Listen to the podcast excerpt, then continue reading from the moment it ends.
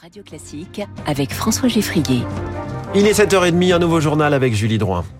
Dix départements en vigilance orange pour des risques d'inondation, dont le Pas-de-Calais déjà durement touché. Il faut plus de moyens, martèlent les maires. Le bilan s'alourdit au Japon au lendemain des nombreux séismes, 30 personnes tuées et beaucoup de dégâts. Un revers pour Benjamin Netanyahou, le premier ministre israélien a vu la Cour suprême rejeter la principale mesure de sa controversée réforme judiciaire. Explication dans un instant. Plus besoin d'être majeur pour passer son permis de conduire en France. La règle vient d'être abaissée à 17 ans, une décision qui ne fait pas l'unanimité. Juste après ce journal, l'abdication de la reine Margrethe II et la question du modèle danois. Ce sera l'écho du monde avec Christian Macarian. 8h moins le quart, on va retrouver le journal imprévisible de Marc Bourreau qui s'intéresse aux coups de téléphone les plus célèbres de l'histoire. Puis le bilan du marché de la voiture électrique en 2023 et ses défis pour 2024. Ce sera le décryptage de, David Barou avant de retrouver Franck Ferrand qui nous emmène dans l'histoire pour un précédent de janvier. Julie Drouin, en France, 10 départements en vigilance orange en raison de fortes pluies. Avec le risque d'inondation et de crues sur une partie de la Bretagne et le Nord, avec des sols déjà saturés d'eau. Et l'inquiétude grandit dans le Pas-de-Calais, déjà durement touché en novembre. 5000 habitations inondées, 1400 personnes évacuées, plus de 300 communes touchées et toujours les mêmes cours d'eau qui débordent. Face à la répétition de ces événements, les communes touchées réclament de l'aide. Lucie de Pressoir à Arc, déjà 50 cm d'eau dans le centre-ville. C'est la troisième crue de l'A depuis le mois de novembre. Benoît Roussel, le maire, est lassé. Les sols sont gorgés d'eau et donc euh, dès qu'il pleut, ça réagit. Et on n'est que début janvier. La pluie en février, en mars, en avril, on va encore en avoir. Hein. Donc l'agacement euh, commence à se ressentir. Peu d'habitants à évacuer cette fois. Beaucoup ont déjà dû quitter leur maison lors des dernières inondations. Mais le maire veut plus de moyens pour limiter les dégâts. En tant que ville, on n'est pas propriétaire de pompes pour venir pomper euh, en grande quantité. Il faut euh, aider à rejeter l'eau euh, à la mer plus rapidement. Plus au sud, à Bourte, la maire Estelle Doutrio espère, elle, une solidarité des autres communes pour éviter de nouvelles crues. Nous, à Bourte, on reçoit les eaux des autres intercommunalités. Donc, il y a un moment donné, il faut aussi que les autres intercommunalités se responsabilisent un petit peu et puis qu'elles effectuent des aménagements pour faire en sorte que les eaux qui vont nous envoyer arrivent beaucoup moins précipitamment et puis qu'elles soient tamponnées à certains Pour aider ses habitants à court terme, la mairie a diffusé des messages d'alerte et distribué des sacs de sable pour isoler les logements. Et le risque de crue sera particulièrement élevé dans le Finistère dans la soirée. Au Japon, le bilan s'alourdit après les puissants séismes survenus hier. La Terre a tremblé plus de 150 fois. L'un des séismes a été enregistré à une magnitude de plus de 7,7. Et Louis Weiss, au moins 30 personnes ont été tuées. Nous sommes en milieu d'après-midi lorsque des ordres d'évacuation clignotent, clignotent sur les télévisions du pays. À 16h10, un séisme frappe la péninsule et de nombreuses répliques suivent dans la journée, des répliques ressenties jusqu'à Tokyo, à 300 km de l'épicentre. Les villes les plus sinistrées sont celles de la péninsule de Noto. Des immeubles se sont effondrés. Plusieurs personnes sont restées coincées sous les décombres. D'autres se sont massivement réfugiées dans les hauteurs face à la menace de tsunami qui n'a finalement pas dépassé un mètre 20 dans le port de Wajima.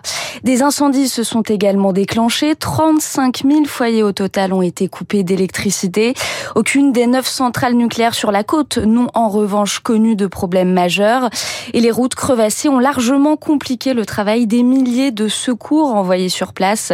Nous devons mener une course contre la montre pour sauver des vies, a déclaré aujourd'hui le Premier ministre japonais. Merci Héloïse. Et Emmanuel Macron a promis de son côté au Japon le soutien et l'aide de la France. En pleine guerre contre le Hamas, la Cour suprême israélienne inflige un camouflet au Premier ministre. Oui, la Cour suprême a rejeté le cœur de la réforme judiciaire promue par le gouvernement de Benjamin Netanyahou. Les juges de la plus haute juridiction de l'État hébreu ont invalidé une disposition clé de cette réforme qui avait provoqué, Chloé Sénard, un immense mouvement de contestation. Pendant près de huit mois, chaque samedi, plusieurs dizaines de milliers de personnes ont manifesté contre la mesure invalidée hier. Elle prévoyait d'enlever au pouvoir judiciaire le droit de se prononcer sur le caractère raisonnable des décisions du gouvernement ou du Parlement israélien. Selon le gouvernement, cette réforme devait permettre de rééquilibrer les pouvoirs entre le législatif et le judiciaire. Cette décision est donc un revers pour Benjamin Netanyahu, jugé pour corruption et accusé par les opposants de vouloir utiliser cette réforme pour adoucir un éventuel jugement à son encontre. Le Likoud, parti du Premier ministre, critique évidemment cette décision. Le ministre de la Justice, à l'origine de la réforme, accuse la Cour suprême de s'arroger tous les pouvoirs. Il pointe aussi un arrêté qui va à l'encontre de l'unité nécessaire en ces jours, évoquant la guerre qui oppose le pays au Hamas depuis début octobre. De son côté, le principal mouvement d'opposition qui avait déposé le recours contre cette clause a salué une décision historique. Merci Chloé pour ces précisions sur le terrain. La bande de Gaza a commencé l'année sous les bombardements.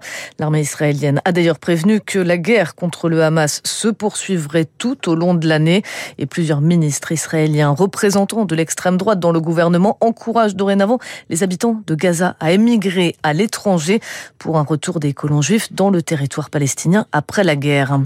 Alerte maximale en Ukraine alors que des missiles russes ont été tirés ce matin en direction de la capitale. Dix puissantes explosions ont déjà été entendues à Kiev. Les habitants sont appelés à se mettre à l'abri. Hier, le président Vladimir Poutine a promis d'intensifier les frappes russes en représailles, disait-il, au bombardement sur la ville russe de Belgorod, proche de la frontière ukrainienne. C'est au tour de la Belgique de prendre la tête de l'Union européenne. Une présidence pour six mois avec les élections européennes qui se tiendront en juin dans un contexte d'élections nationales en Europe aussi et de la montée de l'extrême droite ainsi que de guerre à l'international. La Belgique a beaucoup de dossiers à gérer en très très peu de temps, Lauriane Tout-le-Monde. 150 dossiers sont toujours sur la table du Conseil de l'Union européenne. La Belgique maîtrise l'art du compromis, mais le temps presse. Le Parlement européen ferme ses portes dès fin avril. Ensuite, seules les affaires courantes pourront être gérées, tandis que les eurodéputés feront campagne pour les élections de juin prochain. Bruxelles n'a donc pas six mois, mais à peine quatre pour boucler les négociations sur d'épineux dossiers, finaliser le pacte sur l'asile et la migration, développer la branche industrielle du Green Deal, et réviser le budget européen. Dans ce cadre, la question de l'aide à l'Ukraine fera l'objet de tous les débats alors que la Hongrie a posé son veto à un nouveau soutien financier. L'Ukraine qui prépare aussi son intégration à l'Union européenne et c'est la Belgique qui doit déblayer le terrain et rapidement car à partir de juillet prochain, la Hongrie prendra la présidence du Conseil de l'Union européenne avec donc à sa tête le premier ministre hongrois Viktor Orban, pro-russe et partisan de la démocratie illibérale. De Lauriane Tout le monde. Radio Classique 7h37 en France. Plus besoin d'attendre la majorité pour passer derrière le volant. Il est désormais possible de passer son permis à 17 ans. Une promesse de la première ministre Elisabeth Borne pour favoriser l'insertion professionnelle des jeunes. Mais les professionnels du secteur dénoncent une évolution à risque et peu efficace, Zoé Pallier. C'est une décision populiste et dangereuse, tacle Pierre Lagache, vice-président de la Ligue contre la violence routière, car les jeunes conducteurs n'ont pas la même perception du risque. Les 18-24 ans, c'est 9% euh, de la population et c'est 17% euh, euh, des tués sur la route. 17 ans est un âge prématuré. Une année de plus ou de moins, ça peut changer la donne. On risque d'aggraver les bilans de l'accidentalité. Les auto-écoles, quant à elles, dénoncent une mesure mal ciblée la première ministre veut améliorer la mobilité des étudiants en apprentissage. Or, ces jeunes passent le permis plus tard que les autres. Le problème du permis de conduire n'est pas un problème d'âge, c'est d'abord un problème de moyens. Bruno Garancher, président de l'Union intersyndicale des enseignants de la conduite. Le coût, à la limite, d'un troisième véhicule dans la famille ou euh, envisager de payer un peu plus cher d'assurance parce qu'il y a un jeune conducteur qui devient conducteur habituel, ça va être absorbable par une famille des classes moyennes à supérieures et pas du tout pour euh, les jeunes qui étaient visés par la